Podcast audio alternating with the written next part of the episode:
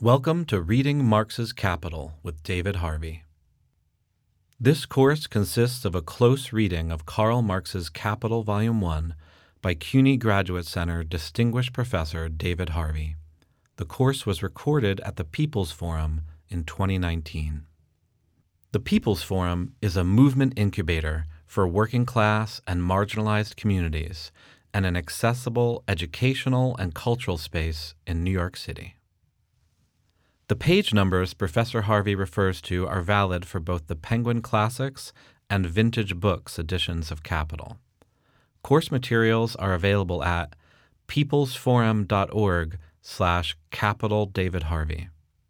This episode is Class 3, Chapter 2, The Process of Exchange, and Chapter 3, Money or the Circulation of Commodities. This was recorded live Please be mindful there will be some changes in volume.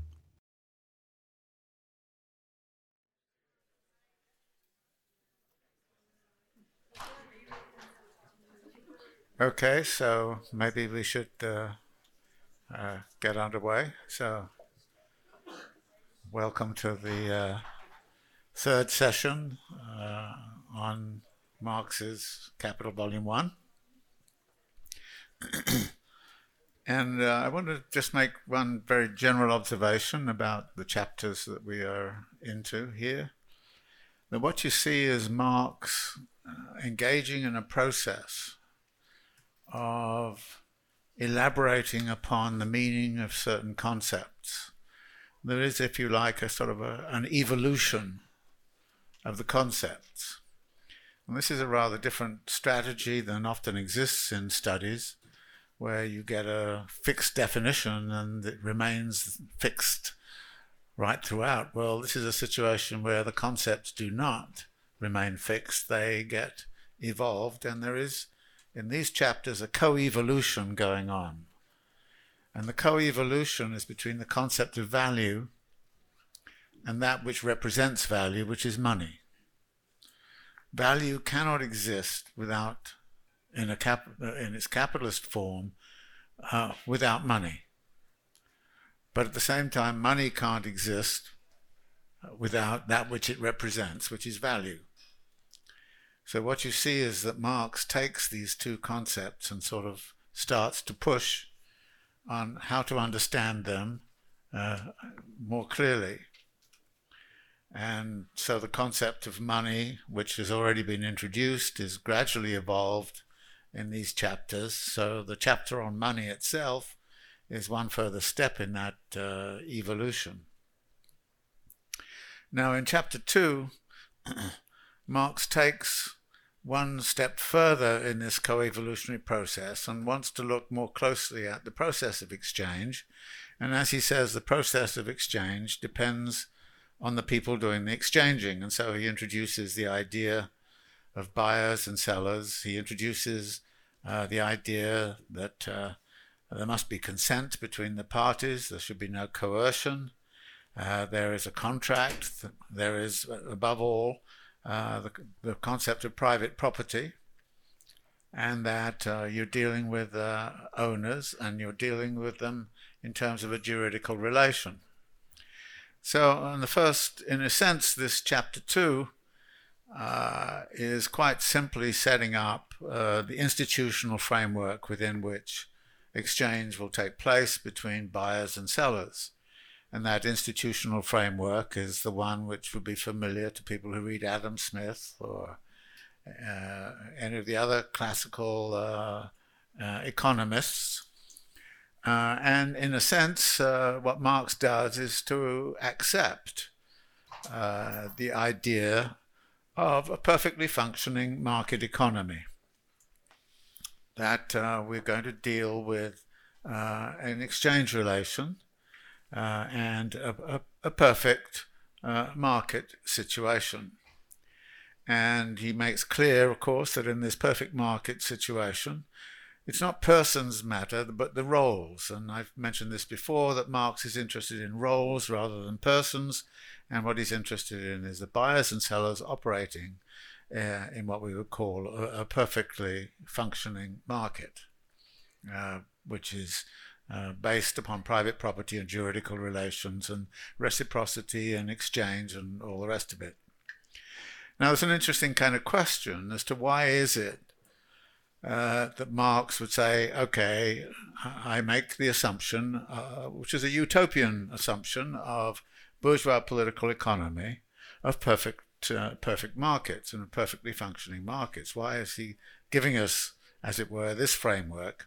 And why is this going to be the framework uh, for the rest of what follows in capital?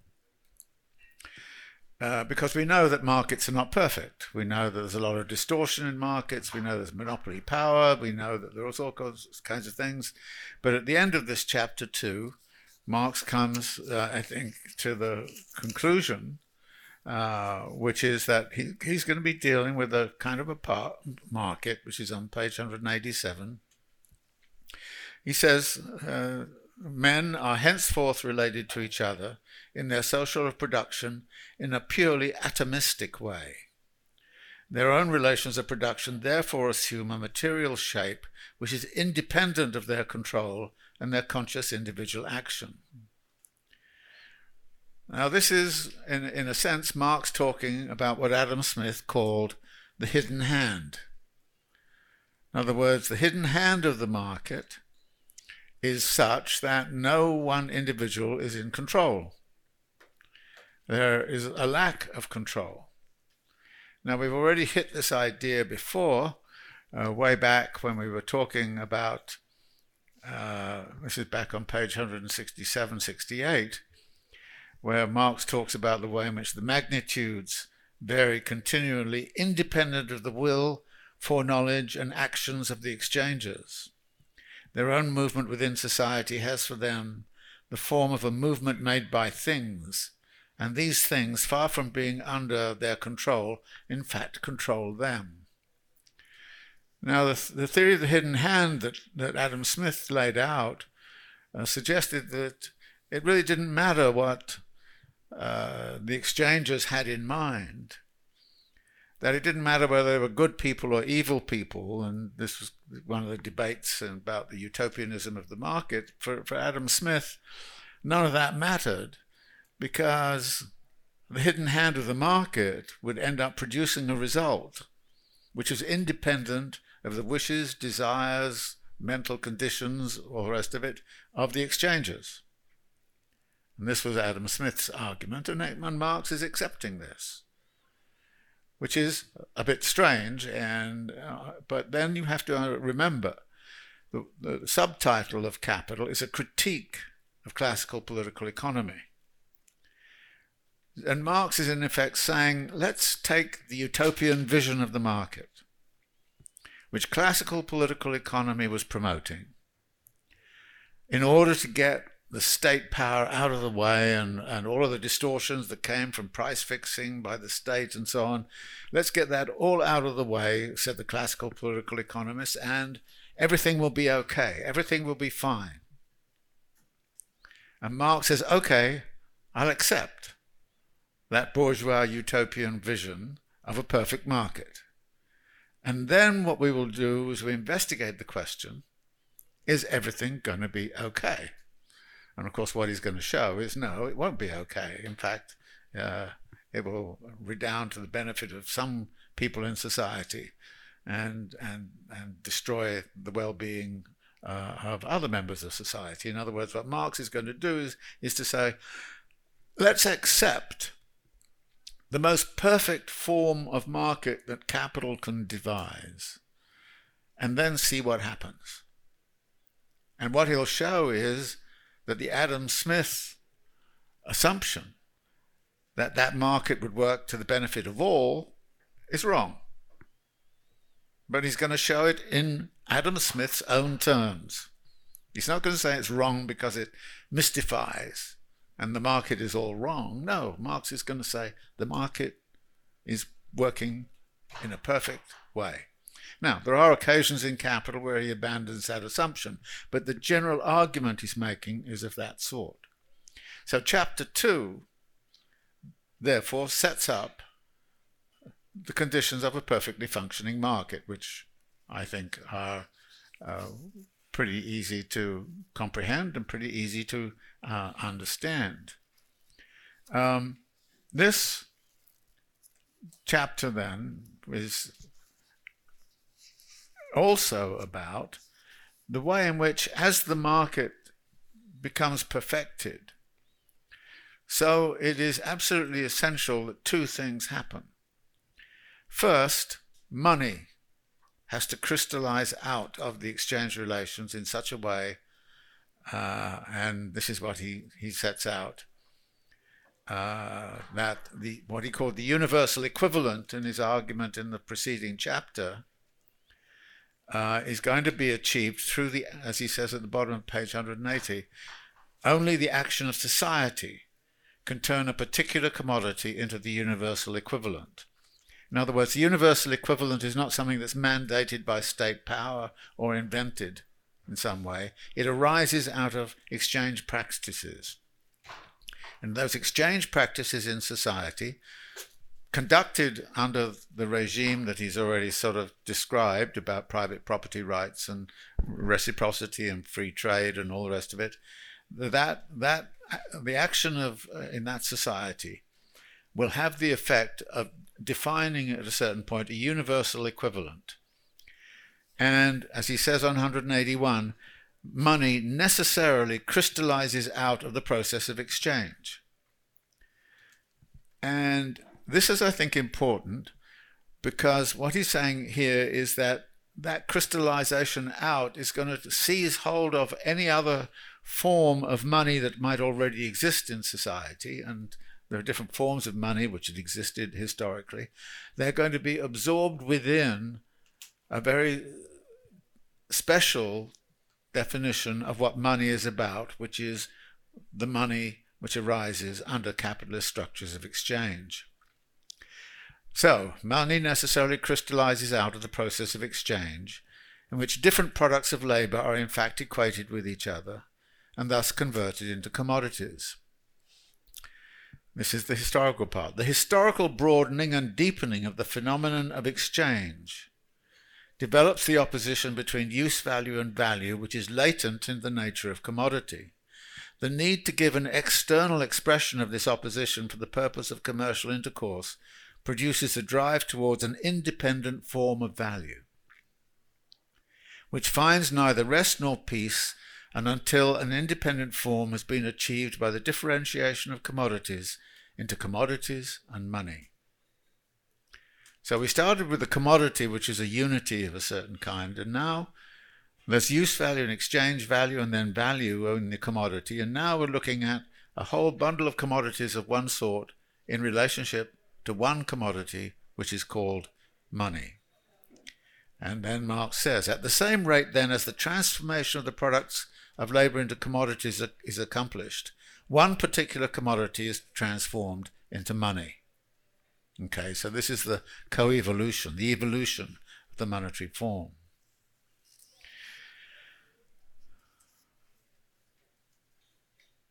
Now, in this exchange, if you go to the next page, 182, Marx introduces the following sets of relations. Things are themselves external to man and therefore alienable. In order that this alienation may be reciprocal, it is only necessary for men to agree tacitly to treat each other as the private owners of these alienable things, and precisely for that reason as persons who are independent of each other. So we have the independence of the exchanges, we have the capacity of each of them to alienate the commodities which they control. And by alienation here, Marx simply means parting with, getting rid of. Rid of. And this he then goes into a little discussion about how historically this sorts these forms of capitalist exchange might arise, and he talks about commodities. The exchange of commodities begins where communities have their boundaries. And then he goes on to say the constant repetition of exchange makes it a normal social process. Now, these, one of the things that this means is that value only becomes value in its capitalist form under conditions where there is a constant repetition of exchange, and exchange relations have become a normal social process.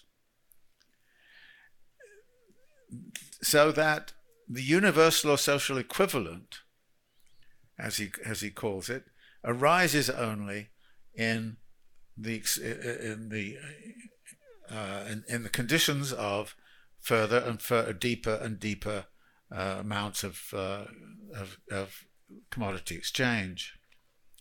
And as he says at the bottom 183, the same in the same proportion as exchange bursts its local bonds, and the value of commodities accordingly expands more and more into the material embodiment of human labor as such. Notice that phrase. The value of commodities expands more and more into the material embodiment of human labor as such.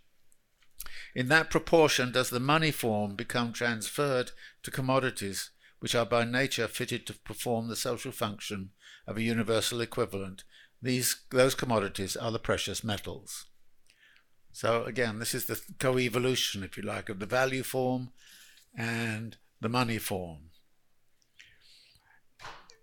And this, of course, then leads him to say, well, there are two commodities that really uh, perform this function very well, and those commodities are gold and silver. And this then suggests that these are going to become the universal forms of, of money within uh, a capitalist society where value has become, as it were, the regulatory norm of the exchange relations. In this sense, he says, uh, every commodity is a symbol of value, but that symbol is actually then going to be reflected in the monetary form. And then that leads him to this conclusion, which is that men are henceforth related to each other in their social production in a purely atomistic way. Now, the Adam Smith argument was that in a perfectly functioning market, no one individual can actually dictate prices.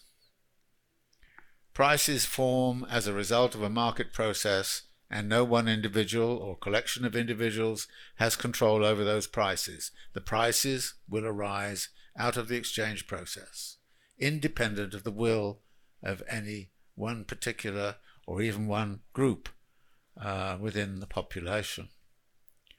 So, this is the exchange process that Marx is envisaging.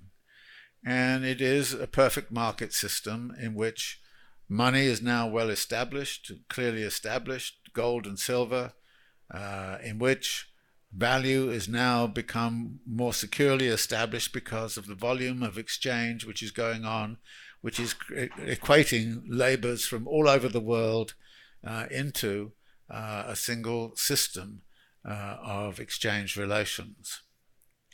So I don't think this is a too difficult a chapter, but it leads us then, of course, into the chapter three, which is the money or the circulation of commodities.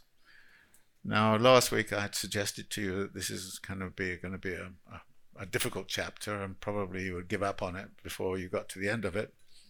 I don't know if you've experienced that. Maybe, maybe you didn't. Uh, but uh, it is very common to sort of throw up hands in frustration uh, at this particular chapter. But it has, if you like, a simple structure. And I would always advise you when you're hitting Marx to look at the the section headings in volume one. They, they, they indicate what is going on. Section one is about the measure of values. Section two is about the medium of circulation, means of circulation. And section three is about money, which is the unity of both measure of values and means of circulation and some of the contradictions that attach to that uh, unity. So there is a framework, a general framework, if you like, which I try to diagram in that that uh, sort of dialectical uh, movement that, that depicted last time. So anyway, chapter three starts like this: the measure of values. Throughout this work, I assume that gold is the money commodity for the sake of simplicity. And then he talks about the function of gold is to supply commodities with the material for the expression of their values. That is, gold is an expression of the value of value. It is not value itself, but it is an expression, or and elsewhere it'll be a representation of value. And then he goes on at the bottom of this first page to say money as a measure of value is the necessary form of appearance of the measure of value which is immanent in commodities, namely labour time. So money is a representation of labour time. And socially necessary labour time, of course. And that uh, is something which is immanent in commodities, and money seeks to express or represent it. And it does it uh, in part by allowing for price formation. And so Marx talks about the measure of value in relationship to price formation. And this leads him to do a, a sort of duality around the measure of values. That a price is something which is an ideal number which you would hang upon commodities. It's the label which says this is going to cost this. And this is an ideal determination. It is not something which is determined by exchange, it's what the seller hopes to get. It is therefore, as he says, uh, a purely ideal or notional form. So initially, the price or money form of commodities is like their form of value generally, quite distinct from their palpable and real bodily form. It is therefore a purely ideal or notional form. The guardian of the commodities must therefore lend commodities his tongue or hang a ticket on them in order to communicate their prices to the outside world. These are notional or ideal prices. So there's an ideal act. When Marx talks about it as an ideal, it means it is a mental rather than material fact. Money, therefore, he says, serves only in an imaginary or ideal capacity. You imagine what the value of a commodity is, and you say, "This is. I, I hope that this is worth, you know, two pounds or five pounds or whatever." And this value form is then a very significant uh, way in which markets must work. As he says, the money that performs this function of measure of value is only imaginary. The price depends entirely on the actual substance that is money. The value, i.e., the quantity of human labor which is contained in a ton of iron, is expressed by an imaginary quantity of the money commodity which contains the same amount of labor as the iron. So therefore, you would say the value of the gold is equivalent to the value of the iron, and this, and therefore, you would then use the value of the gold as a means to sell the iron. But these are all price expressions. And this takes Marx immediately into the question of well, as an expression, gold has particular, uh, qualities. Uh, and this then leads him into saying this on page 192 As measure of value and as standard of price, money performs two quite different functions. So, money is at some point going to be a real measure of the value of commodity, but it's only a real measure after the exchange. Before the exchange, it's a notional value and it is therefore a standard of price. Standard of price is an ideal measure which you hope to realize. The real measure of value comes after you've actually exchanged it for the gold. Gold can serve, he says, as a measure of value, only because it is itself a product of labor and therefore potentially variable in value. So you're going to take the labor that is incorporated in the production of gold and you're going to treat that as the norm against which all other commodities are going to be valued. This immediately poses the problem of what about the labor content of the gold? Is it constant? No, it's not. It's constantly changing because it's a product of concrete labor.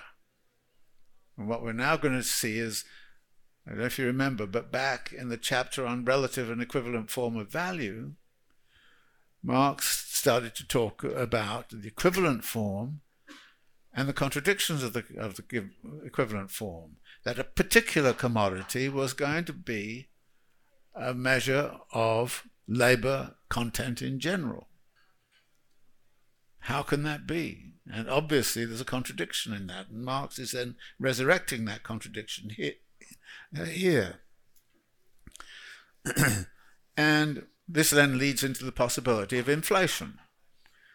Uh, Marx had to deal with that because in 1848 there was the famous gold rush to California.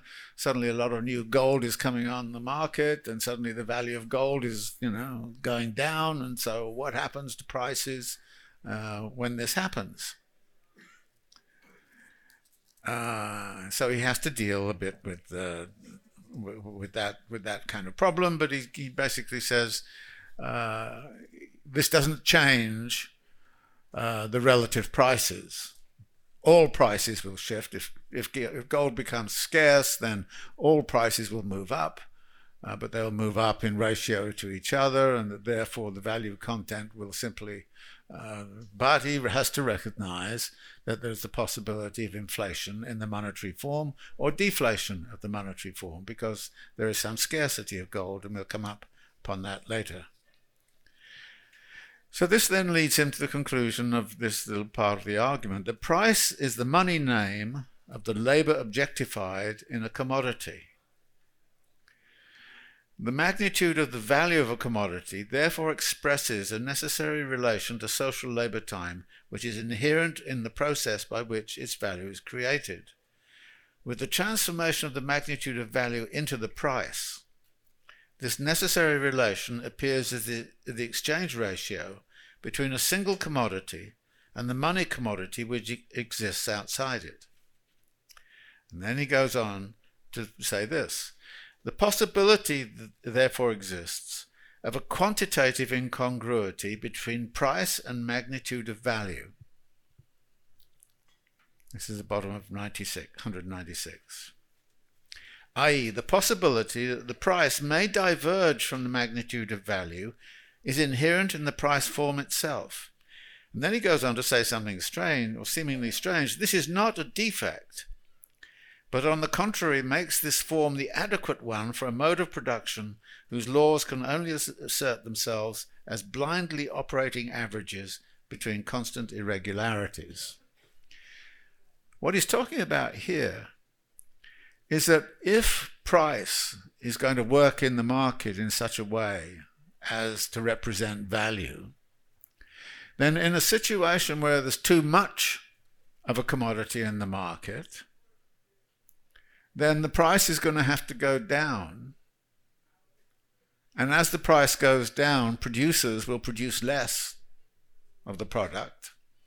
So you will end up coming into equilibrium. In other words, equilibrium of supply and demand in the market can only work if prices actually always will be deviating from values, sometimes in a positive direction, sometimes negative, depending upon demand and supply conditions.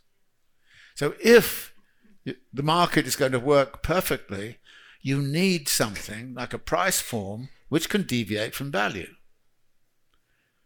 If all commodities changed, exchanged at their values all of the time, there would be no mechanism and here Marx is allowing that demand and supply in the market is significant. That demand and supply is going to affect relative prices. The relative prices are going to help, as it were, create an equilibrium situation in the market. And that equilibrium situation in the market is going to be a representation of value. But in order to get to that equilibrium, you need the prices to fluctuate around demand and supply conditions. Now, the way in which the classical political economists talked about this was there were prices and what were called natural prices. What they meant by natural prices were equilibrium prices. That, that price at which demand and supply is in equilibrium. And that is the representation of value. But in order to get to that, prices have to have this quantitative incongruity.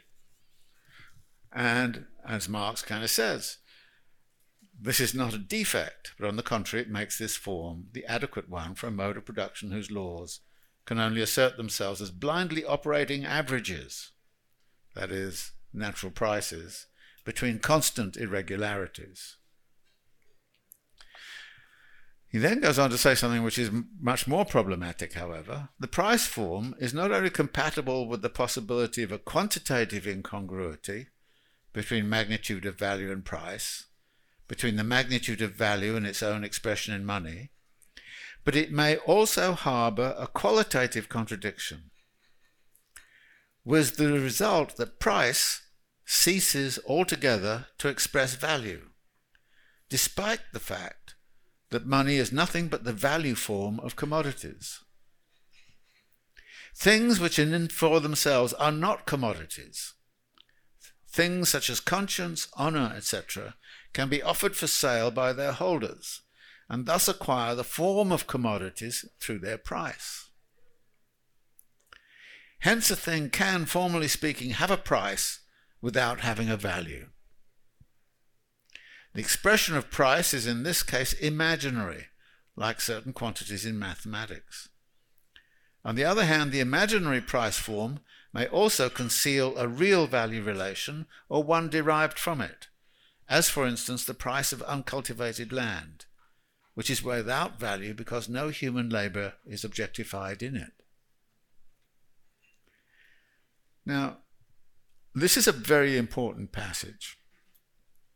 And I think over time it's become even more important. And I think if Marx was writing this today, he would want and feel the necessity to elaborate considerably upon what he's talking about here. Okay, things that are not commodities, conscience, honor, can acquire the form of commodities through their price. We have a situation right now where if you said, How do you value a company like Apple? Well, you could take all of its inventory of goods and you could take its production and all this kind of stuff. And you could add it all up and you could get some sort of price of what Apple is worth. But under contemporary conditions, you would find that would be nowhere near the market price. But the market price would include, if you sold Apple on the market, in what are called intangibles, reputation. And actually, reputational value is something which is not necessarily achieved through labor input in the sense that Marx is talking about it. It might involve labor in creating the imaginary of what a commodity can do. So if you take a brand of toothpaste, for example, you could take, well, okay, what's, it, what's the socially necessary labor time involved in the production of the toothpaste? But all toothpaste companies are busy as hell trying to, you know, alter their reputational value. And in fact, there's a peculiar way in which the higher the price, the more people think there's a you know there's substance to the reputational value, and therefore they should buy it. Um, there's a big study of shampoos, the other, you know, which there are these classy shampoos which actually turn out to be no better than just soap and water, which sell for a huge amount because of their reputational value. So we have a market system in which this qualitative incongruity between value and price is actually very significant to the way in which the market is working. And in the case of uncultivated land, obviously, there's a land price, even though nobody's put any labor whatsoever into changing the land. And in that instance, of course, you would start to say, well, actually, the price of something is also dependent not only on the commodity itself, but also on externality conditions of other commodities. In the case of land, the value of a plot of land does not depend solely on what is what labor is incorporated in that piece of land. It also depends on labor which is incorporated in the lands around it one of the ways in which the value of a piece of land gets increased dramatically is somebody builds a highway into an empty area. That makes the land accessible. Nothing's been done to the land, but labor has been put into the highway, and some of the external effects of that value are then incorporated in the land. So, this qualitative contradiction is something which is one that I mentioned last time. You know, in reading Capital, there are a number of doors that open and you go through and you see different things. Now, Marx doesn't do much with this at all. But in our situation, in our time, we would have to do a lot with this. And Marx opens up the possibility to his credit, but he doesn't follow it through. But if we're going to do what I think Marx would want us to do, which is to say, okay, there's something going on here that needs now to be more thoroughly explored, then this item needs to be much more thoroughly explored. And how is it that the value of commodities, and in fact, the whole exercise of branding of commodities, and brand value and reputational value and intangibles which are involved in stock market evaluations of the values of companies. How is it? How do those things work? That's again one of the things that is not covered. Marx does not cover, but opens the possibility. In other words, here is the possibility. But having said this, he just says, well, okay, I'm not going to consider this uh, any further. But I think we have to.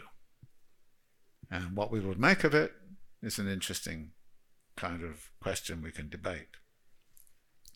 So that is about money as a measure of value. There are other things about this notion of a measure of value which are significant which is a measure of value, you want it to remain stable. And that's why gold becomes important, because it has a stable character. As a measure of value, it performs, money performs quite a few different functions in society. Marx is not elaborating very much upon them, but we can do so. This leads us into the second major section, which is money as a means of circulation. And here Marx starts to get into the flow of exchange. This is the conversion of, if you like, a single incident into a flow. And I've mentioned that Marx is very much about flows, and therefore this conversion into the flow category is going to be highly significant to the rest of capital. And the flow be- begins with him setting up the idea of a metamorphosis of commodities. And this then takes him to the concept uh, of a contradictory and mutually exclusive conditions which regulate the flow of commodities as they move from the commodity form into the money form, and then from the money form into the commodity form. So we get the emergence of this movement of commodity, money, commodity, or CMC.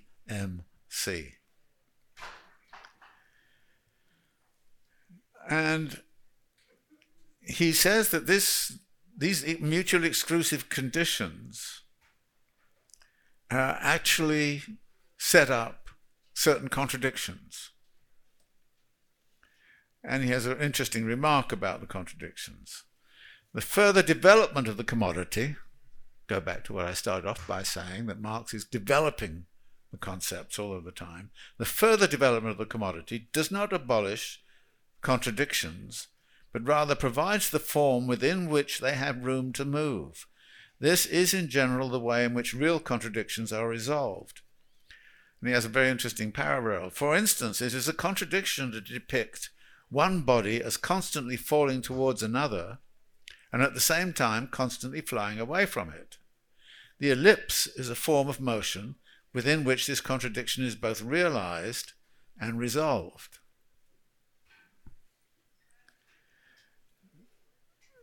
In so far as the process of exchange transfers commodities from hands in which they are non use values to hands in which they are use values, it is a process of social metabolism. Now, he's already introduced the concept of metabolism in natural metabolism, but here he's talking about social metabolism. The product of one kind of useful labor replaces that of another.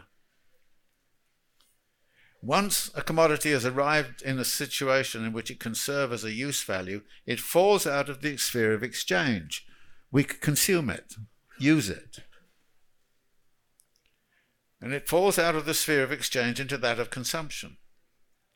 But the former sphere alone interests us here. We therefore have to consider the whole process in its formal aspect. That is, the aspect of metamorphosis of commodities through which social meta- metabolism is mediated.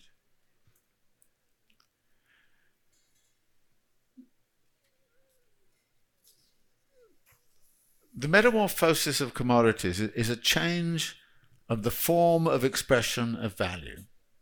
When you start with a commodity, value is embodied and congealed in the commodity form.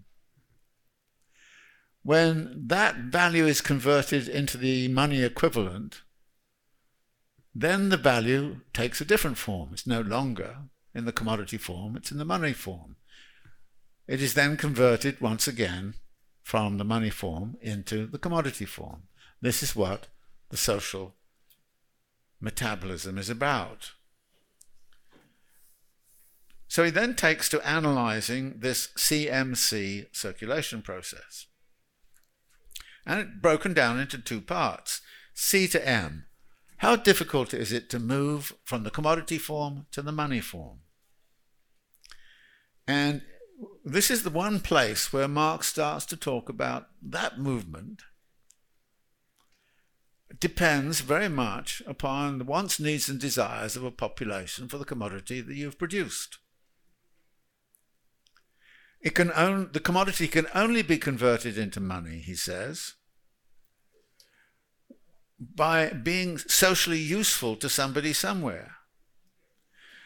But the division of labor, he says, is an organization of production which has grown up naturally, a web which has been and continues to be woven behind the backs of the producers of commodities. Perhaps the commodity is the product of a new kind of labor and claims to satisfy a newly arisen need or is even trying to bring forth a new need. This is one of the few places in Capital where Marx is talking about conditions of realization that may be problematic. He says, Today the product satisfies the social need.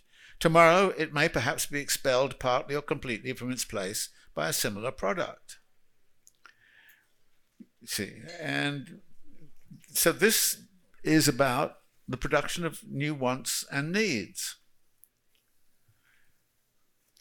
At the end of it, however, the price of the commodity is merely, he says, the money name of the quantity of social labour objectified in it.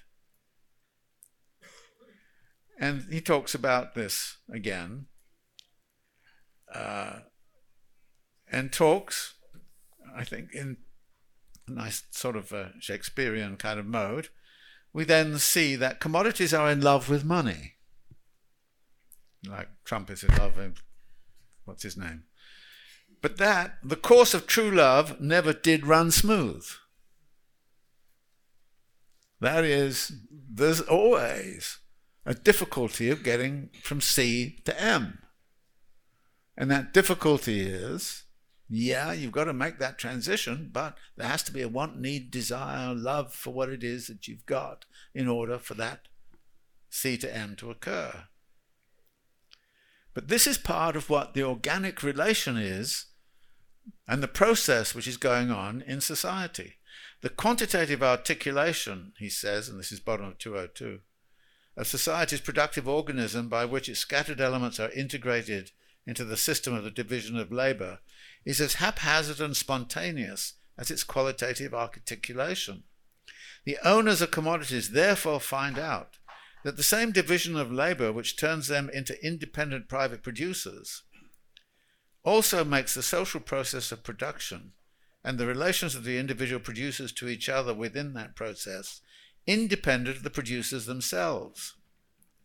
They also find out that the independence of the individuals from each other has as its counterpart and supplement a system of all round material dependence.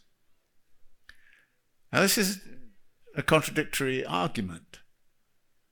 On the one hand, the social division of labour allows people to act in purely independent way as producers.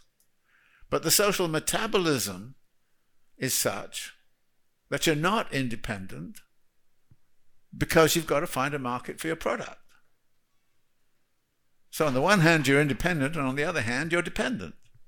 And you're dependent upon conditions in the market. The division of labour, he says, converts the product of labour into a commodity and thereby makes necessary its conversion into money. At the same time, it makes it a matter of chance whether this transubstantiation succeeds or not. Here, however, we have to look at the phenomena in its pure shape and must therefore assume it has proceeded normally. Okay, so he's talked about, you know, the possibility of realization crises and realization difficulties and all the difficulties, but he's now saying, okay,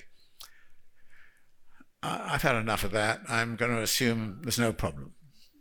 That, we, that you can make the, the leap from commodity into money without any difficulty. And that therefore the conversion of C into M is easily accomplished. This then leads him to say, well, but what about M into C? Now, C into M is taking the particularity of the commodity and trying to find its universal equivalent. The move M to C is taking the universal equivalent and trying to find its equivalence in the particularity of the commodity. Which is easier to do, going from C to M or M to C? In one case, you're going from the particular to the universal, the other going universal to the particular. It's not equivalent. It's easier to go from the universal to the particular than it is to go from the particular to the universal. That is, you risk far more when you're contemplating the C into M than you you risk when you're looking at M into C. M gives you the universal power. And he starts off looking at MC by talking about universal alienation. That is, that you have money and you can use it to buy whatever you want. You can go get anything you like. Furthermore, once you've got the money, the commodity that you use to get the money disappears entirely from view. So you enter the market with nobody knowing what it was that you produced. Which is, again, part of the fetish mask. You have no idea when somebody comes in with a lot of money where they got it from. Which is a kind of constant problem for you know, dealing with money laundering and all kinds of things like that these days.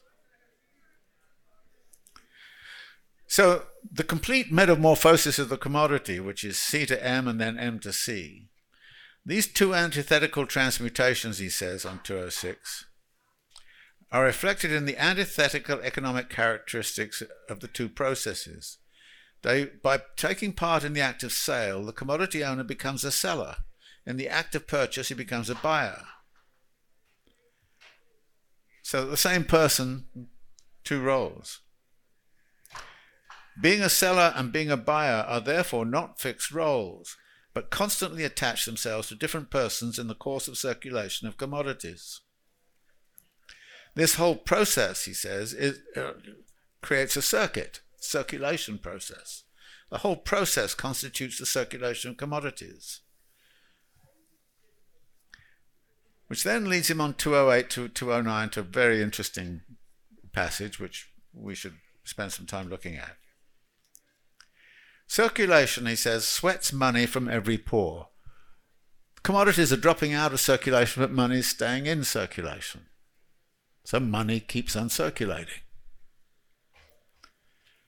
But then Marx goes on to say this on 208 Nothing could be more foolish than the dogma that because every sale is a purchase and every purchase a sale, the circulation of commodities necessarily implies an equilibrium between sales and purchases. And then he goes on to explain what he means by all this. And the contradiction is this. He says right at the bottom no one can sell unless someone else purchases. But no one directly needs to purchase because he has just sold. Circulation bursts through all the temporal, spatial, and personal barriers imposed by the direct exchange of products, and it does this by splitting up the direct identity present in this case between the exchange of one's own product and the acquisition of someone else's. To say that these mutually independent and antithetical processes form an internal unity is to say also that their internal unity moves forward through external antitheses. These two processes lack internal independence because they complement each other. Hence, if the assertion of their external independence proceeds to a certain critical point, their unity violently makes itself felt by producing a crisis. What's Marx doing here? Now, there's something in classical political economy called Say's law. And Say's law stated that since every purchase is a sale and every sale is a purchase, there can be no general overproduction. Crises are impossible in perfectly functioning markets. So says Say's law. Marx is saying this is a load of rubbish. Nothing could be more foolish than the, this dogma. For the simple reason that within this transition, if I transfer my commodity into the market and get the money, I can then hold the money as long as I like. And if everybody refuses to use their money, nobody else can sell their commodities. And you get a general crisis. In other words, holding money. But if you feel there's some risk in what's going on in society, what would you rather hold? Money or commodities? Most of the time, you probably refer, prefer to hold the universal equivalent unless there's something going along with the universal equivalent, huge inflation, like in you know Venezuela, 2,000 cent per day or something of that kind. Then you don't want to hold money, you would rather hold cans of tuna. But a lot of the time, you'd rather hold money. What are corporations doing right now? They've been benefiting from quantitative easing and they've been getting a lot of money. What are they doing with their money? They're not necessarily investing it at all. What are they doing? They're buying back their own stock. Buying back their own stock raises the value of their stock, so they buy back more stock. So they don't you don't have to spend the money once you've got it. What Marx is doing here is saying CMC is problematic because there is a constant temptation to hold money, particularly under conditions of uncertainty. You withhold that next step. And if I, as an individual, hold money, no problem. But if everybody starts to hold money, big problem. And that's where the antithesis he's saying here, this is the unity between the C and M and the M and C, the unity violently makes itself felt by producing a crisis. So that you can get a crisis simply in this circulation process because somebody somewhere or even groups of people will start to hold money rather than keep the process going. So, as he says, the antithetical phases of the metamorphosis of the commodity are the developed forms of motion of this immanent contradiction. These forms therefore imply the possibility of crises. This is the Keynesian, what Keynes later on called the liquidity trap. Though no more than the possibility, he says, says Marx. For the development of this possibility into a reality, a whole series of conditions is required which do not yet even exist from the standpoint of the simple circulation of commodities. But notice something here. He's already looking at where and how this whole kind of social metabolism can get gummed up and go wrong and produce major crises in society. And in the 1930s, it was pretty clear that the holding of money, because everybody felt insecure, meant that the market for commodities collapsed. And as the market for commodities collapsed, what did they do? They ended up burning all the coffee in Brazil and shooting all the cattle in Iowa and things like that. So this is this is Marx beginning to talk about the possibility of this system collapsing for some reason or other. And you can see simply by looking at the CMC that there's a possibility here that this could happen. He's not going to say it's a probability because he hasn't got all the other conditions. Later on, he will talk about the probability of crises forming in this kind of way, but we need a lot more to know a lot more about this situation before we get to that far. This then leads him into a general discussion of the circulation of money. Now, I'm going to pretty much pass over this because the, the question he's really posing is this.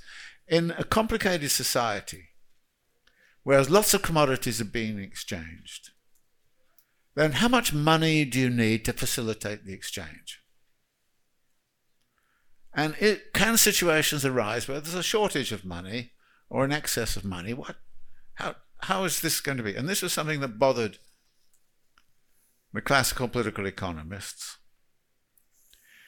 And the question of how much money you need was a question of considerable debate. And for the next few pages, Marx talks about various ways in which uh, to think of this. And I'm going to skip over these because there are, he says, basically three factors which tell you how much money you need.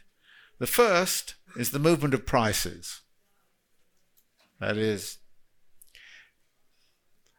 the second is the quantity of commodities in circulation. And the third is something called the velocity of circulation of money. Very important magnitude. The Federal Reserve is constantly talking about the velocity of circulation.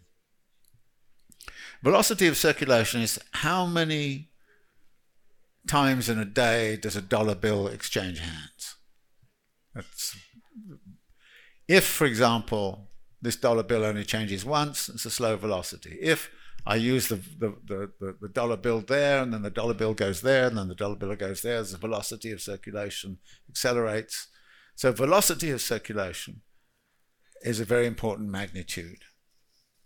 And this generates a quantity theory of money sort of version, which he outlines on 219. The law that the quantity of circulating medium is determined by the sum of the prices of commodities in circulation and the average velocity of the circulation of money may also be stated as follows. Given the sum of values of commodities and the average rapidity of their metamorphoses, the quantity of money or of the material of money in circulation depends on its own value.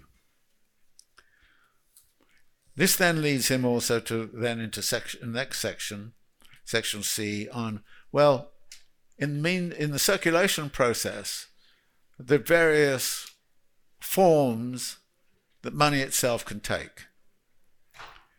It can take the shape of coin. Uh, it can take its uh, shape in the form of state issued uh, paper.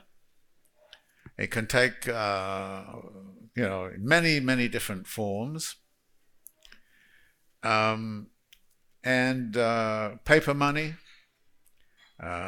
issued by the state and given force currency and so on, those are also important.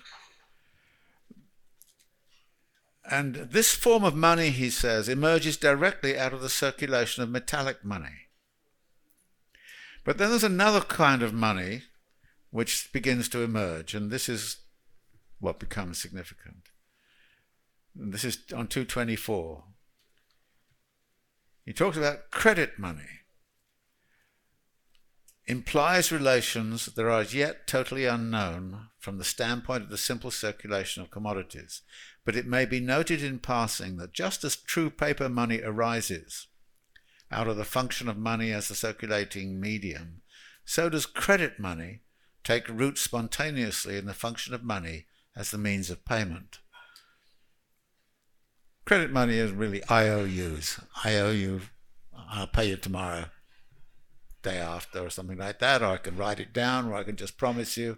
So credit money starts to become part of the way in which money facilitates the circulation of commodities.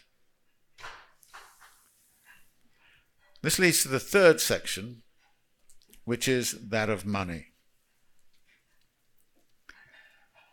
The commodity which functions, he says in 227, as a measure of value and therefore also as a medium of circulation.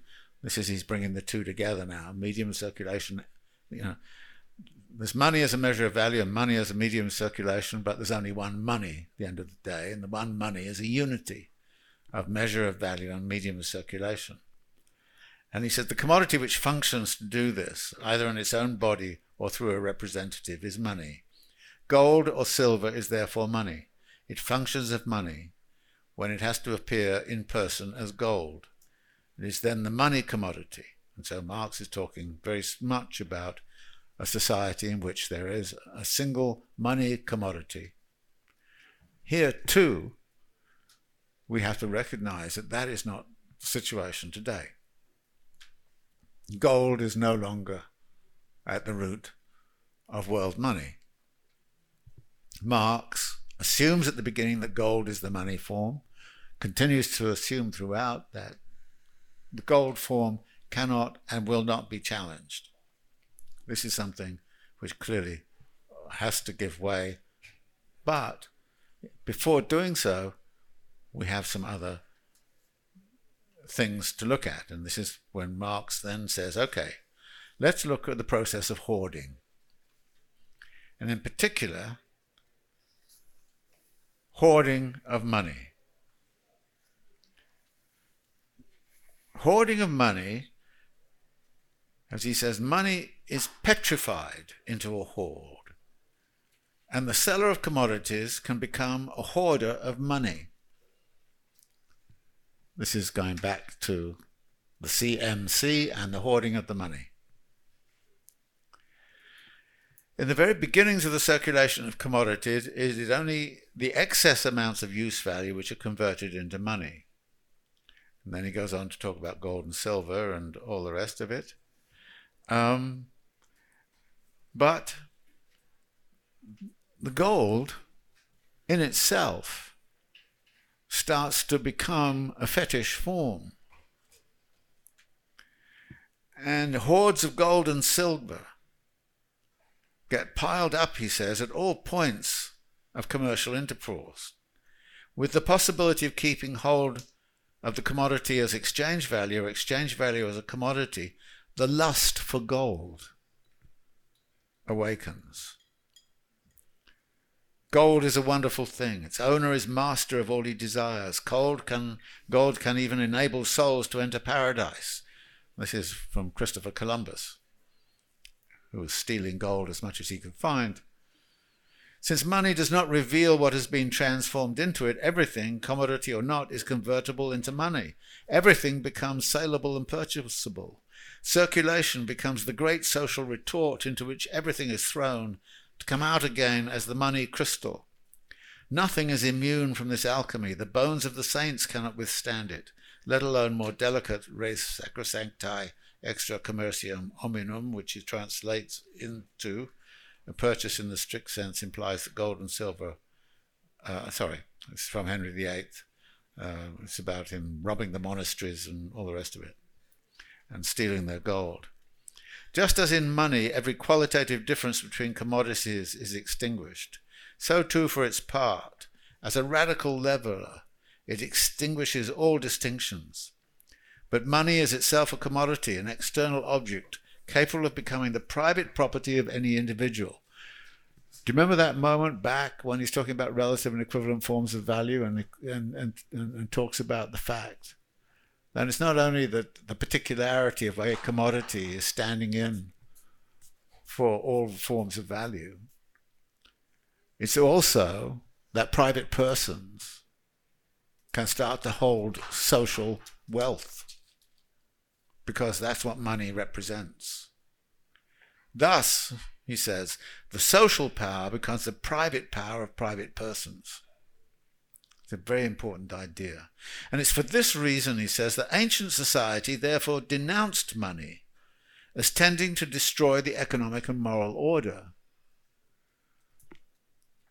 Modern society, which already in its uh, infancy had pulled Pluto by the hair of his head from the bowels of the earth, greets gold as its holy grail, as the glittering incarnation of its innermost principle of life. But the history of money has, and gold has this dual character filthy lucre. It's treated as excrement. You should see what uh, Freud says about it. It's shit. Uh, and, and that's how the bourgeois live. They live by shitting yeah, a lot. This is, um, and then this leads to Marx's comment as follows The commodity as a use value satisfies a particular need and forms a particular element of material wealth. But the value of a commodity measures the degree of its attractiveness for all other elements of material wealth and therefore measures the social wealth of its owner. To the simple owner of commodities among the barbarians, and even to the peasant of Western Europe, value is inseparable from the value form, hence an increase in his hoard of gold and silver is an increase of value.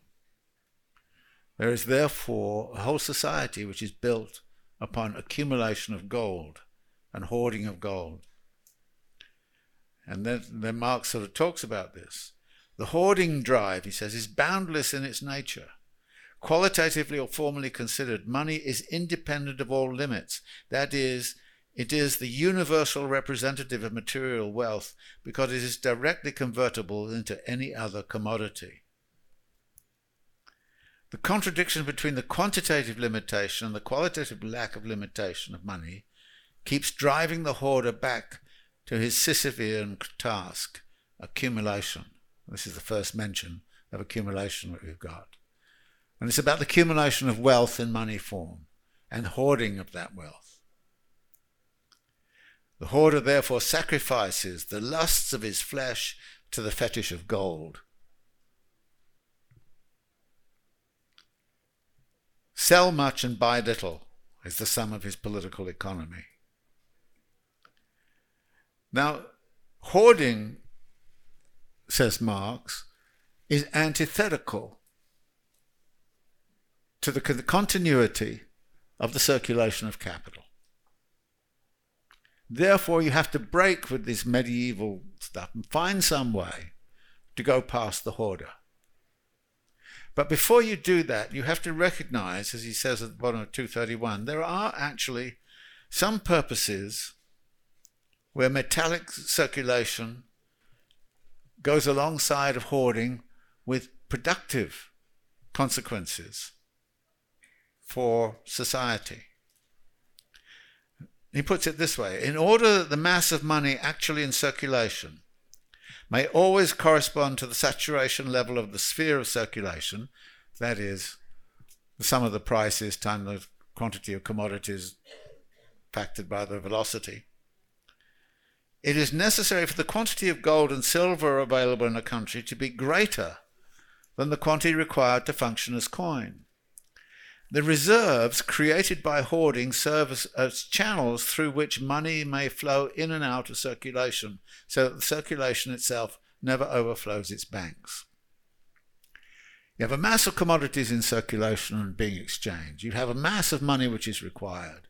The mass of commodities suddenly increases because there's a good harvest or people have got very productive. Therefore, you need more money. Where's the money going to come from? If you've got a hoard, you can put inject more money from the hoard in much the same way that the Federal Reserve injects more money into the system by, you know, buying mortgages and, and all the rest of it.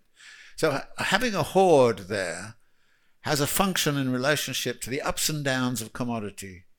In a moment when there's too much money in there, then it's taken out and put back into the hoard. In a, in a sense, what Marx is describing here is a hoarding movement which is analogous to the Federal Reserve doing quantitative easing and then you know, going in the other direction. So that you're releasing money in and out depending upon conditions of trade. And if the conditions of trade are hot, then you release more money in. If it's short, you know, I mean, and all the rest of it. But then this leads into the other, another function of money, which is means of payment. And here we start to talk about something in which there is no actual utilization of money at all, because I simply state, I owe you. That's the means of payment. And this leads then to the way in which uh, somebody will buy a commodity before he pays for it. The seller sells an existing commodity. The buyer pays as the mere representative of money, or rather as the representative of future money. The seller becomes a creditor. The buyer becomes a debtor. Since the metamorphosis of commodities, or the development of their form of value, has undergone a change here, money receives a new function as well. It becomes the means of payment. And this then introduces into the discussion the role of creditor or debtor. And this, these roles result from the simple circulation of commodities. So you've got the simple circulation of commodities. You've seen all the ways in which it can work, but debtors and creditors become significant because the timing of the circulation of commodities uh, is complicated. It's complicated by the fact that the harvest comes in in September. You need money all year round. How do you get the money all year round? Well, what you do is you borrow money, you borrow money, you borrow money. Harvest comes in, you sell your grain, and you then pay off your debt.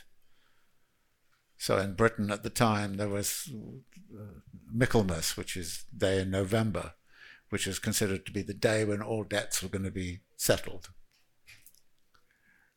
But in order for the circulation to continue, in order for the person to you know live while they grow their crops, they need to work on IOUs and debtors and creditors become part and part of the story.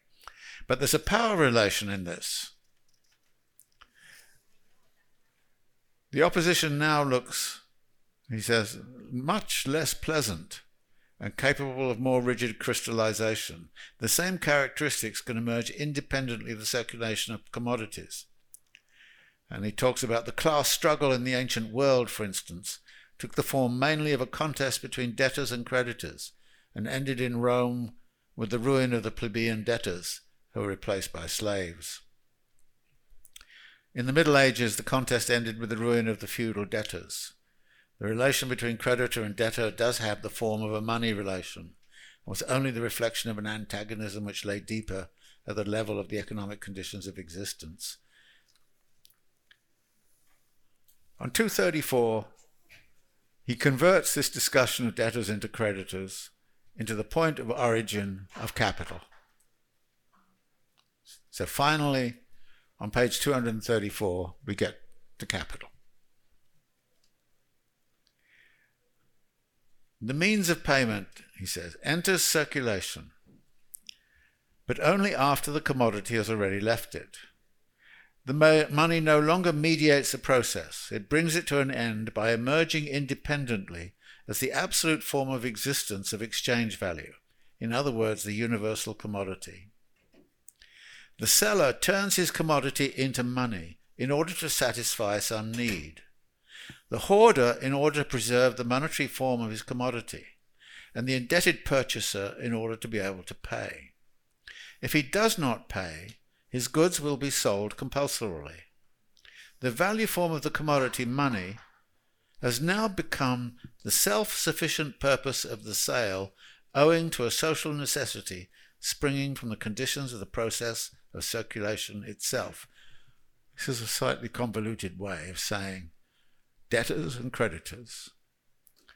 The person who holds the money is going to start to lend the money out. And in lending the money out, the aim and objective of lending that money out is not to get commodities, but to get more money. That is, you're going to charge interest. You're going to get more money. And out of this comes, as he says, this social necessity, springing from the conditions of the process of circulation itself, which says there's going to be a transition in the way in which we're looking at circulation from C, M, C to M, C, M. 234 is where this transition begins.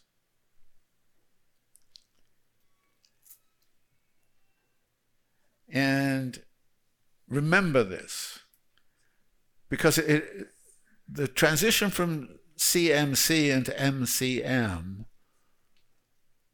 is, is not accidental. It arises out of a social necessity. Because at a certain point, those people who control the money need to use it. In order for this society, the social metabolism to work, they have to use it. But why would anybody use money to buy commodities and then sell for money? Why would you go through all of that bother? To end up with exactly the same amount of money at the end of this process as you started out with. Whereas with use values, the same value which you get makes sense because you need a shirt as opposed to shoes. It doesn't make sense when it comes to MCM because you're just getting the same amount of money back at the end as you started out with. So the obvious incentive is that it's going to be MCM plus an increment of some kind. You're only going to lend the money out if you can get more back. So this is the transition that Marx is going into.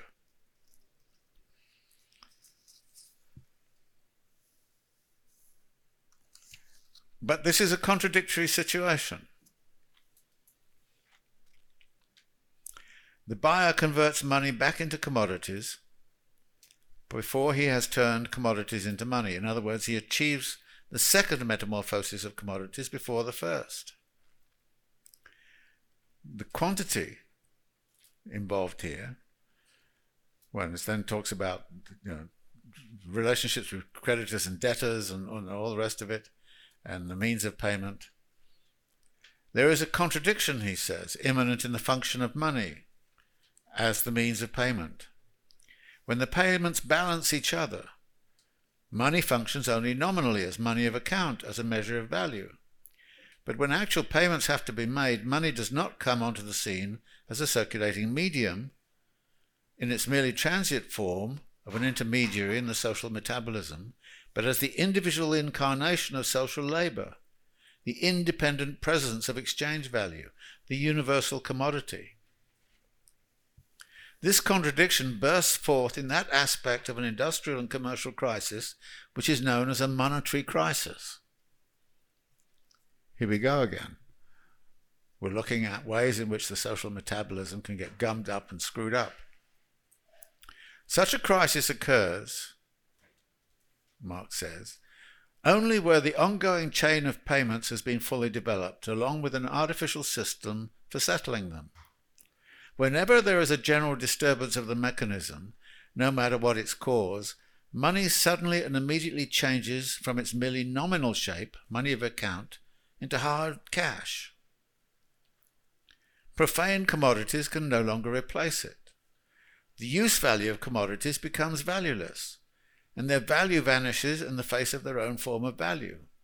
The bourgeois, drunk with prosperity and arrogantly certain of himself, has just declared that money is a purely imaginary creation. Commodities alone are money, he said. But now the opposite cry resounds over the markets of the world. Only money is a commodity. As the heart pants after fresh water, so pants his soul after money, the only wealth. In a crisis, the antithesis between commodities and their value form money is raised to the level of an absolute contradiction. Hence, money's form of appearance is here also a matter of indifference. The monetary famine remains where the payments have to be made in gold or credit money, such as bank notes. If we now consider the total amount of money in circulation during a given period, we find that for any given turnover rate of the medium of circulation and the means of payment, it is equal to the sum of prices to be realized. And then he goes on to talk about the circulation process of this kind. Now, credit money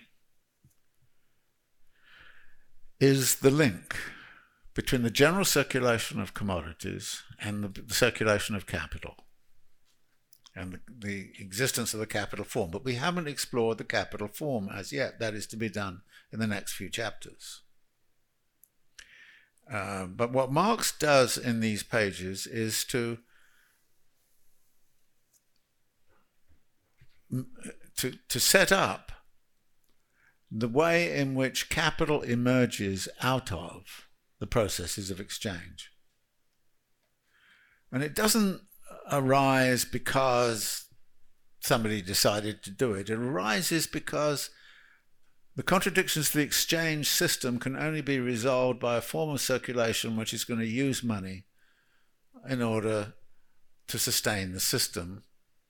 And the agent that uses that money is going to be defined as a capital, capitalist. The development of money, he says on 240, as a means of payment makes it necessary to accumulate it in preparation for the days when the sums which are owing fall due.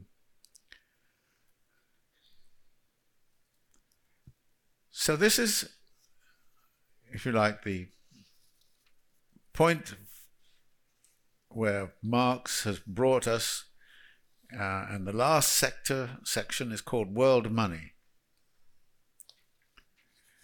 And he kind of says it is in the world market that money first functions to its full extent as the commodity whose natural form is also the directly social form of realization of human labor in the abstract its mode of existence becomes adequate to its concept.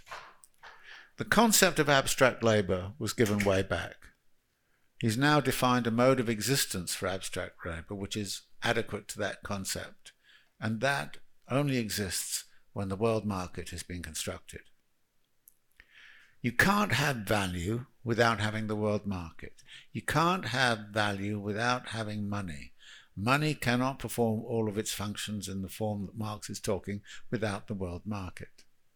This is where he's brought us to the end of this chapter. And hoarding has a very important role to play. You understand why hoarding occurs, but we can also see a form of hoarding which is about taking money out of circulation at a certain point in time, holding that money and injecting it back into circulation at another point in time. And the only reason you would inject it back into circulation is because you can get more for the money when you inject it back into circulation. And that is going to be the theory of capital, which is taken up in part two. So this is the chapter in money. You've gone through a series of stages. Measure, measure of value, medium of circulation, how much money do you need in exchange, what are the social relations that are involved, what's involved in the circulation process and the metamorphosis from money to commodities to money, what's involved in all of that. Are there points in here where the potentiality exists for the system to come up and to get, get screwed up? And the answer is yes. Uh, there may be a realization problem. People may hoard too much money. Uh, there's a possibility of monetary crises because too much money is available and not enough is available in relationship to, to the commodities being exchanged. And the value relation to the money is problematic. Uh, so we've got all of these sorts of uh, questions which are being posed in this chapter. So it's a complicated chapter. But from here on in, it gets much easier. So uh, we'll do the next three chapters next time, but they're much easier. But let's talk about if there are questions that people have uh, about the money chapter.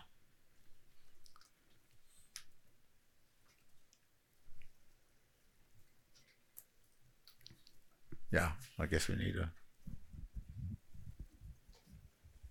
Hi. So you mentioned uh, a while back that there are intangible commodities uh, such as brand reputation and whatnot. I'm wondering if you could tr- translate this concept into contemporary social media use and how perhaps I think the term has been thrown around as social capital is used to build a presence. Would you say this falls under the same kind of purview that Marx was talking about? Well, I, I don't think it's uh, fair to say that Marx talked about this in a way which is adequate to the to the situation. Um, there are lots of things we can learn from capital. I mean, there are some things that that that stand out as being requiring, as it were, uh, both an expansion and potentially a break with some of Marx's conceptual uh, arguments. Uh, I would say that what we've encountered so far, the two areas where uh, that you would need to engage in some serious modification of what he has to say is firstly uh, the question of gold. Uh, gold is no longer uh, at the basis of the monetary system. The monetary structures have changed uh, quite dramatically since uh, Marx was working. Therefore, we need to rework a, a, lot of that. but I think you know in, in, in so doing, we also have to recognize some of these other things, like he opens up the possibility of uh, price not being equivalent to value, and and uh, the circumstances are such as to open that door to a consideration of reputational value, uh, intangibles, and uh, the, the the like. Um, how that uh, works when we start to sort of try to look at uh, how do you value Google, uh, what is the value of a Google transaction, um, there's some interesting sort of questions there because, in effect, a lot of the value in Google all is created by us.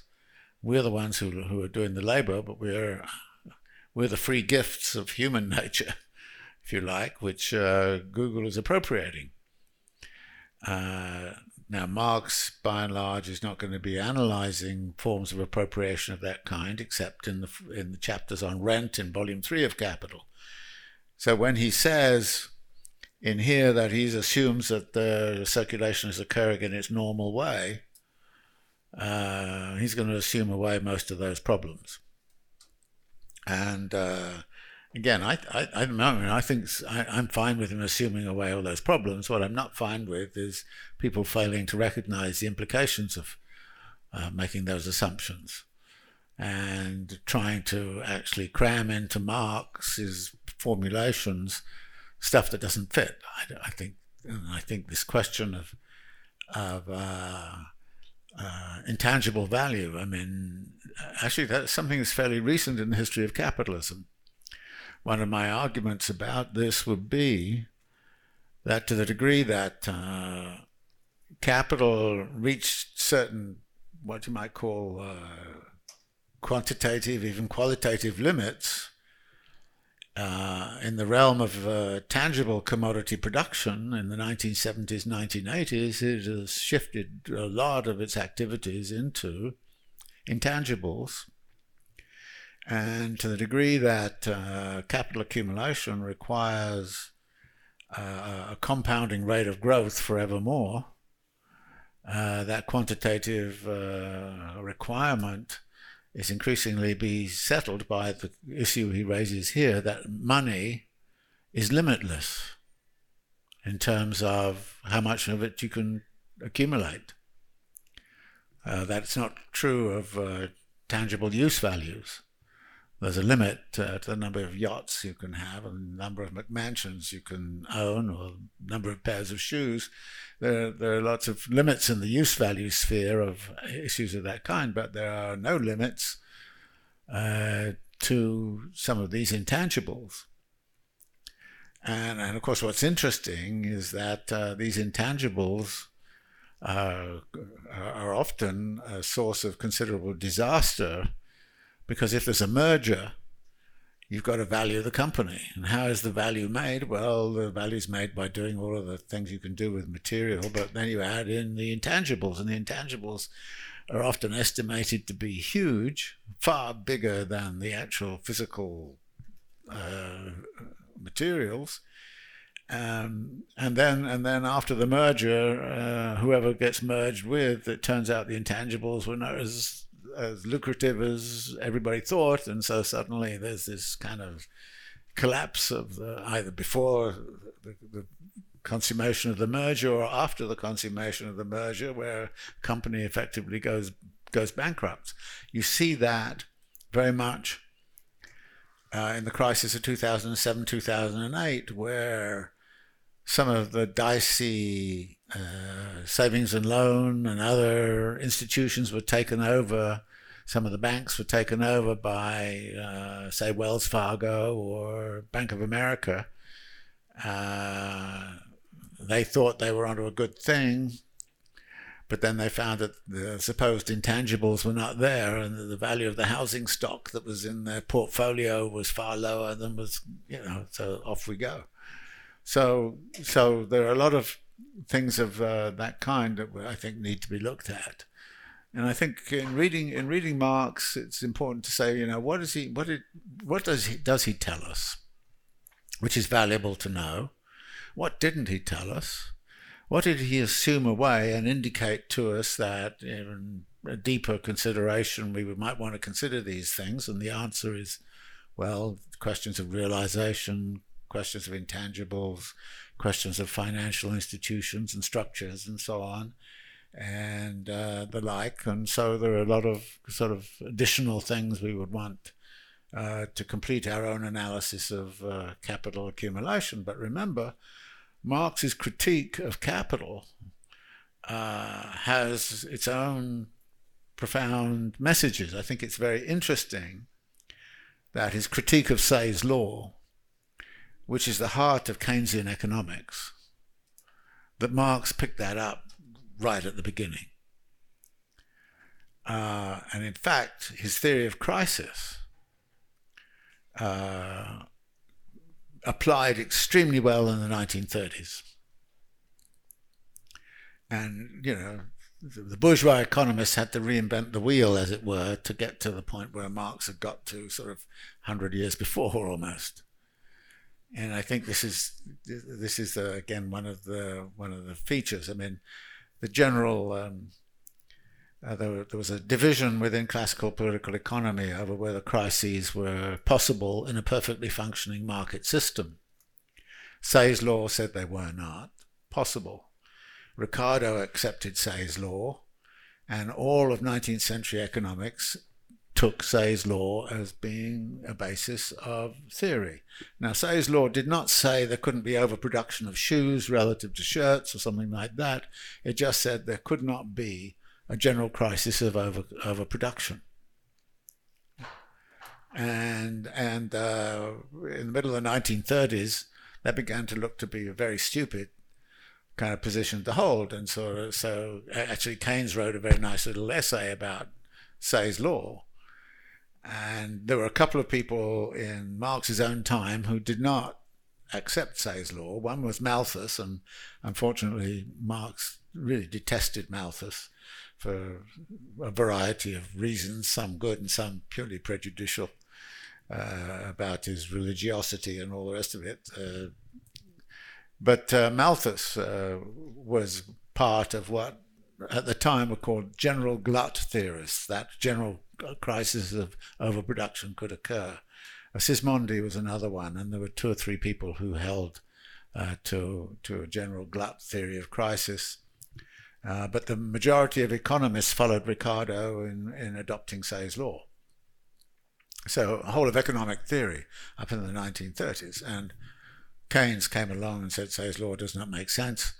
Uh, we have to come up with uh, something called the liquidity trap, which is, is essentially uh, the fact that people hold money, and in holding money, uh, they depress uh, conditions of exchange, and the depressed conditions of exchange lead to people to holding more money. So you get into a downward spiral of the economy as a result. So Keynes did these things, uh, overthrew Say's law, and uh, and and and uh, therefore Keynesian economics is effectively functioning on that little passage from Marx, where he kind of said nothing could be more childish than the dogma. Uh, and so, so Marx is very clear about that. So Marx does tell us a whole bunch of things, I think, which are very, very important and very key, and which need to be listened to. Uh, but there are a whole bunch of things he doesn't cover, and I think that we need to, to, to look at them and open them up for, for discussion and debate, as has happened, for instance, in the field of uh, financial capital. Uh, there's an extensive uh, discussion amongst Marxists about how best to you know, integrate uh, a theory of finance capital into the general theory of capital accumulation that Marx proposed. We have one question from online. Mm-hmm. Uh, what implications, this is from Jacob, what implications does breaking the tether between gold and money post, post Bretton Woods have for Marx's consideration of world monies? Uh, well, it has a, a pretty huge uh, implications. Uh, Marx gets back into this question in volume three of Capital and one of the points he makes there is that the credit system and the creation and money creation uh, is something that the state can facilitate and private enterprises can augment. I mean, banks can create money by simply by leveraging operations, and that therefore the creation of money uh, is constantly uh, as put as Marx puts it in uh, volume three of Capital, is constantly striving to overcome the barrier which the material commodity of gold poses towards the expansion of the system. And his, his language is something like it constantly strives, but at the same time can never overcome the barrier, it constantly breaks its head against this barrier of the metallic basis of the monetary system. So that was the position that Marx took. Now, as we know, in 1971, that all stopped uh, because uh, the relationship of the dollar to gold was was was broken, and therefore uh, dollar became open entirely uh, as the form of money, and that therefore paper money in the state. Now, uh, this this creates a contradiction within the Marxian scheme of things, because money is a representation of value. But one of the functions of gold was it's a material representation of value, which is immaterial. But you've now moved from an immaterial value to a representation which is immaterial. Now, two immaterials don't make a material. I mean, you're doubling down on the immateriality. And one of the immediate results, of course, of the uh, jumping out of the the gold constraint, and I think Marx recognized that there was going to be a constraining effect upon capital accumulation, that the metallic base would always be a restraining effect. But it was no longer there.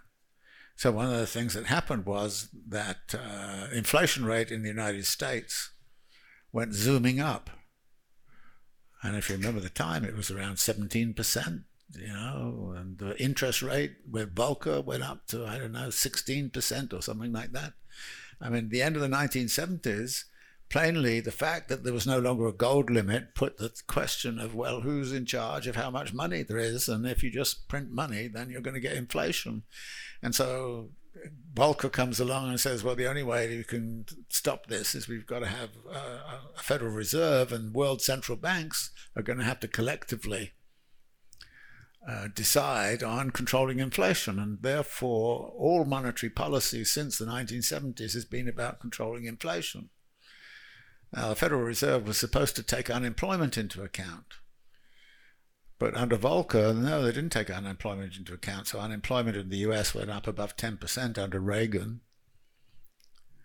And, and uh, so this break was a very significant break. And the interesting thing, one of the interesting things I, I, I discovered was that the Chinese reckon that the date when the US went off the gold standard was a complete change in the nature of the, the capitalist system.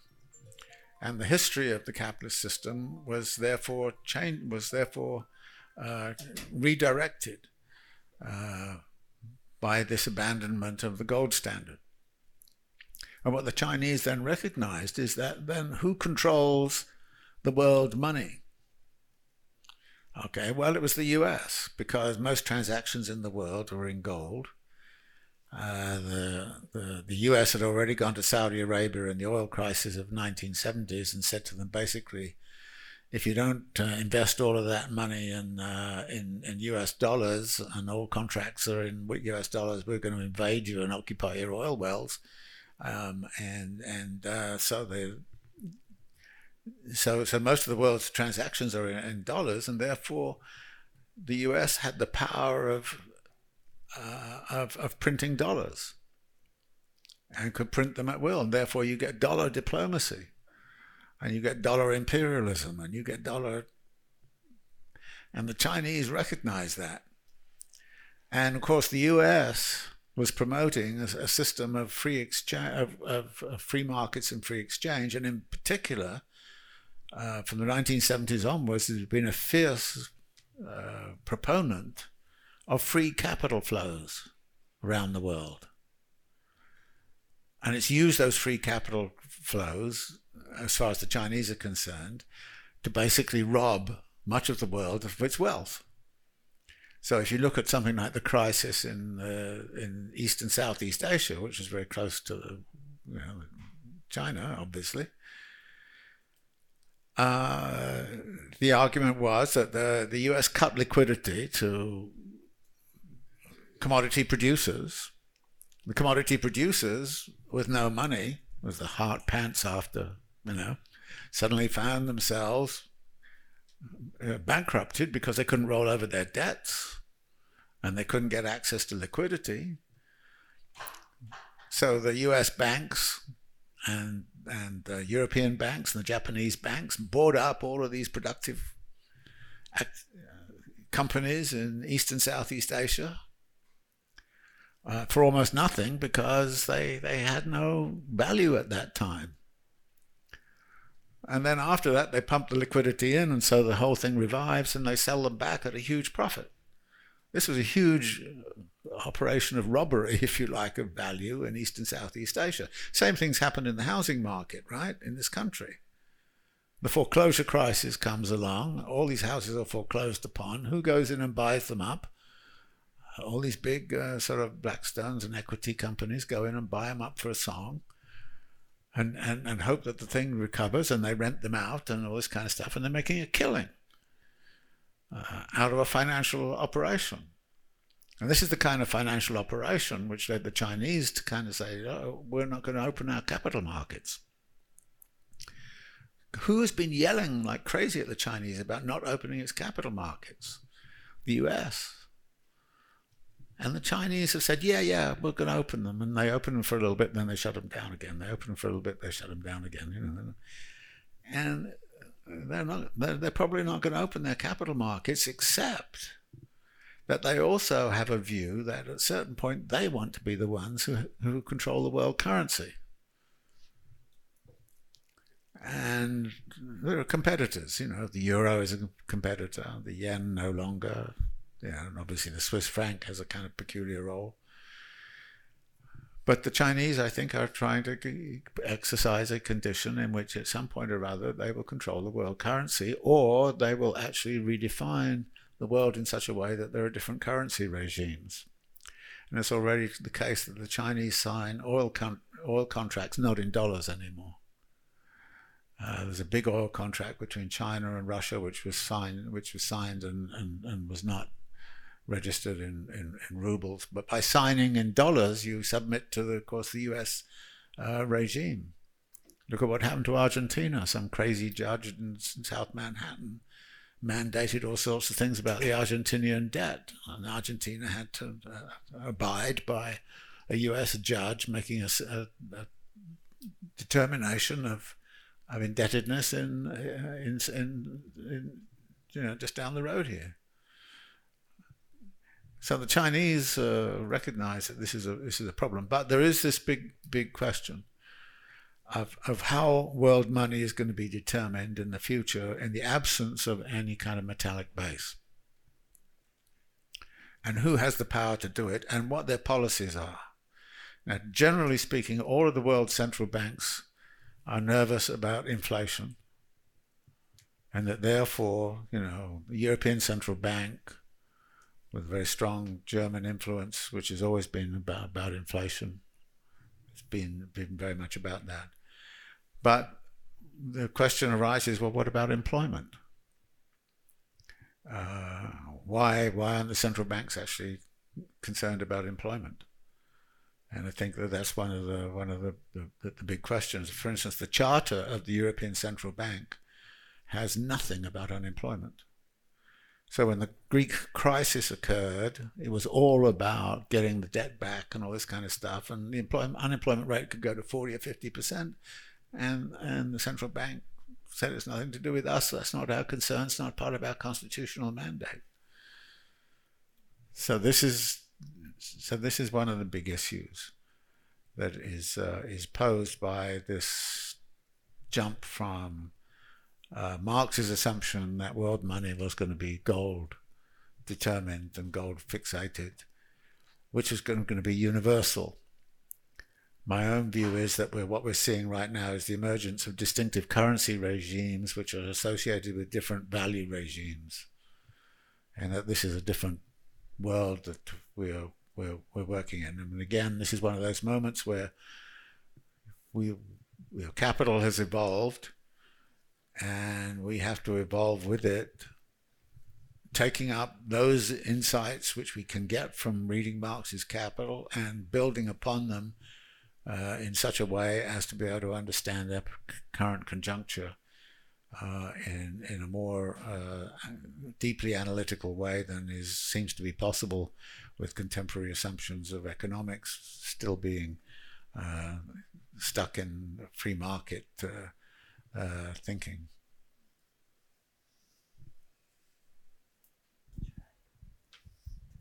Good, good evening, Professor.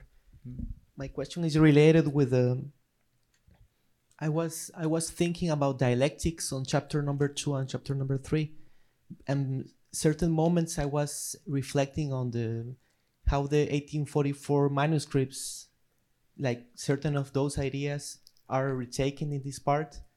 And for instance, I was trying to, to think the difference between a dialectic a center or focus on a class struggle, and on the other side, like this change that Marx had after 1857 with the Grundrisse, we're trying to understand capital as a movement, as a logical determination. So we find two kinds of dialectics, at least is my reading. This one that is like very centered on class struggle, but on the other side, this one like more focused on evolutionary movements. So can, how can we rethink Marxist dialectics from this contradiction that we can find in chapter two and chapter three? Yeah, that's an interesting kind of uh, question because I think Marx, uh, when he's when he's writing Capital, is uh, certainly I think uh, has transformed in certain ways his notions of dialectics and his notion of how to uh, approach questions such as alienation and uh, the like. So it is rather different from the uh, economic and philosophic manuscripts. Uh, Marx is striving for what might be called a more objective or objectified understanding in Capital, uh, which is why you're getting this language which comes back again and again saying, no, you, know, you, you think you're in control, but you're not. The system is in control. And uh, alienation is no longer about you know, somehow or other you're divorced from your true self or something like that. It's about the fact that the system is in control and you're not. And this is this is this is a, a deep, deep challenge to liberal theory. Uh, because liberal theory holds that I mean if you go read Hayek and Friedman and all the rest of it, they kind of say, well basically uh, you know, they think the highest aspiration of a human society is uh, a society built upon individualism, uh, freedom, and liberty. And when they ask the question, how is that best? Uh, what kind of social order and social system is best equipped to realize that? For them, it's going to be private property, free markets, and free trade. What Marx is showing is mar- private property, markets, and free trade are not about individual liberty and freedom. They're about you being actually rendered subservient uh, to this mach- this machine-like social met- metabolic process, and you have to therefore find a means to convey how that process works. And I think that Marx is being dialectical in in this in this framework, but at the same time he's moving to a more process-based understanding of dialectics. It's no longer a logic so much as a process of circulation. So when you get to the CMC becomes MCM, then you're starting to look at the, the process of metamorphosis. And that is a form of dialectical thinking, but it's not the same as a Hegelian logical structure of this kind. It's saying, all right, we're now looking at the process and and the, the, process positions us as buyers and sellers in such a way that we have certain freedoms. Yeah, we can. I can decide to trade with you or not trade with you, but I can't decide not to trade, and I can't decide on the price either because the price is going to be determined by processes which are out of my control. So, so Marx's view in capital, in some ways, is much bleaker uh, than is the sort of, uh, if you like, rather personalized utopianism of the economic and philosophic manuscripts. And that uh, the subjectivity which is involved in the economic and philosophic manuscripts gives way to, if you like, the objectivity of, of, of Marx's argument in Capital.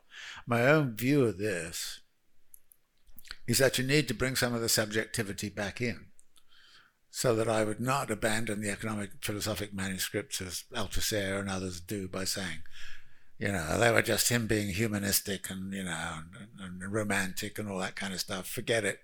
We are interested, interested only in the real science. So the question uh, for me would be, we have to actually think about uh, subjective states of mind and how do we get to that and in what ways can we connect the, the, the dialectical formulations which have shifted in their tone from a kind of a, a, a simple kind of logical structure to a process based understanding of what a dialectical process looks like with metamorphoses and transformations going on uh, and, and spiral forms and organic configurations. Uh, again, I, uh, if you've noticed, the language in here is often organic. It's about social metabolism. It's about natural met- metabolism. It's, it's it's it's about that, which is not there in the economic and philosophic manuscripts.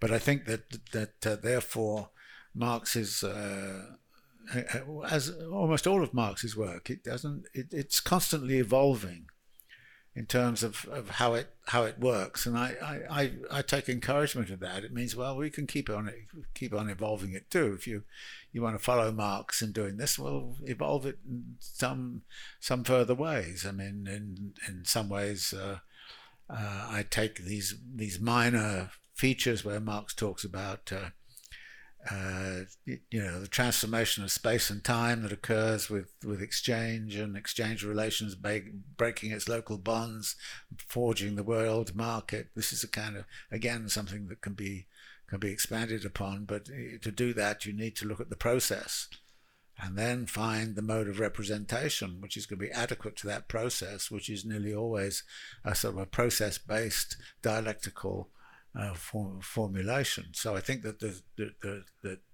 uh, I, I would I would uh, argue that if you really want to understand or, or, work with Marx's ways of thinking, you work with Capital and the economic philosophic manuscripts uh, t- together and start to argue, look at how how they might relate, be kept in creative tension uh, with each other, and and, and uh, that maybe is also because I'm a bit of a sucker for the kind of utopianism of the economic and philosophic manuscripts, and and, and in a sense the, uh, the, the, the romanticism that's involved in that. I, I I kind of find a lot of that attractive, and I certainly wouldn't want to abandon it, even while I'm deep into the objective representation of what alienation is in uh, capital, which is very different from the alienation as it's described uh, in uh, the uh, economic and philosophic manuscripts. Professor, do you mind announcing the readings for tomorrow's class before we continue? Uh, yeah, it's be the next three chapters, six, uh, which is four, five, and six. They're relatively short. Uh, they're much easier than the money one. Did people have a hard time with the money one? how many people? What? Huh? Yes?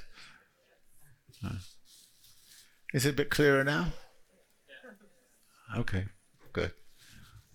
I mean, I mean, the best uh, the best way to do it is to crash through the whole thing uh, and get out, come out the other side. Like you say, it's it's it's it's, it's easy pickings from now on. You know, I mean, it really is. Uh, but at a certain point, it's useful to go back because I think some of the issues which are raised in this money chapter are critical issues, like uh, the relationship between uh, money and value. Most, a lot of Marxist analysis doesn't deal very well with that. It's, it's, it's really interesting. The tendency is to kind of just think they, but, but they're not. They're not the same. Value and, and, and money are not the same, and the representation is really clearly doing different things. And when he talks about, you know, prices can actually be determined without any value at all, you're seeing that the, the representation is free to some degree of constraints imposed by by value, even as money is necessary to the formation of the of the law of value. You know, I mean, it's kind of interesting, interesting set of uh, questions which are very relevant to understanding the contemporary condition. Okay, shall we leave it there, or is there any other question?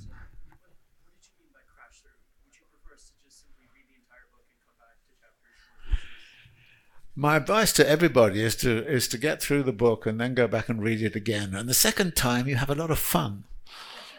I mean, the second time is really good. It's, I mean, it's, it's, it really is, because because part of the problem with with Marx is you don't know how the concepts are going to end up. So you're working with something where you don't know where it's going to end up.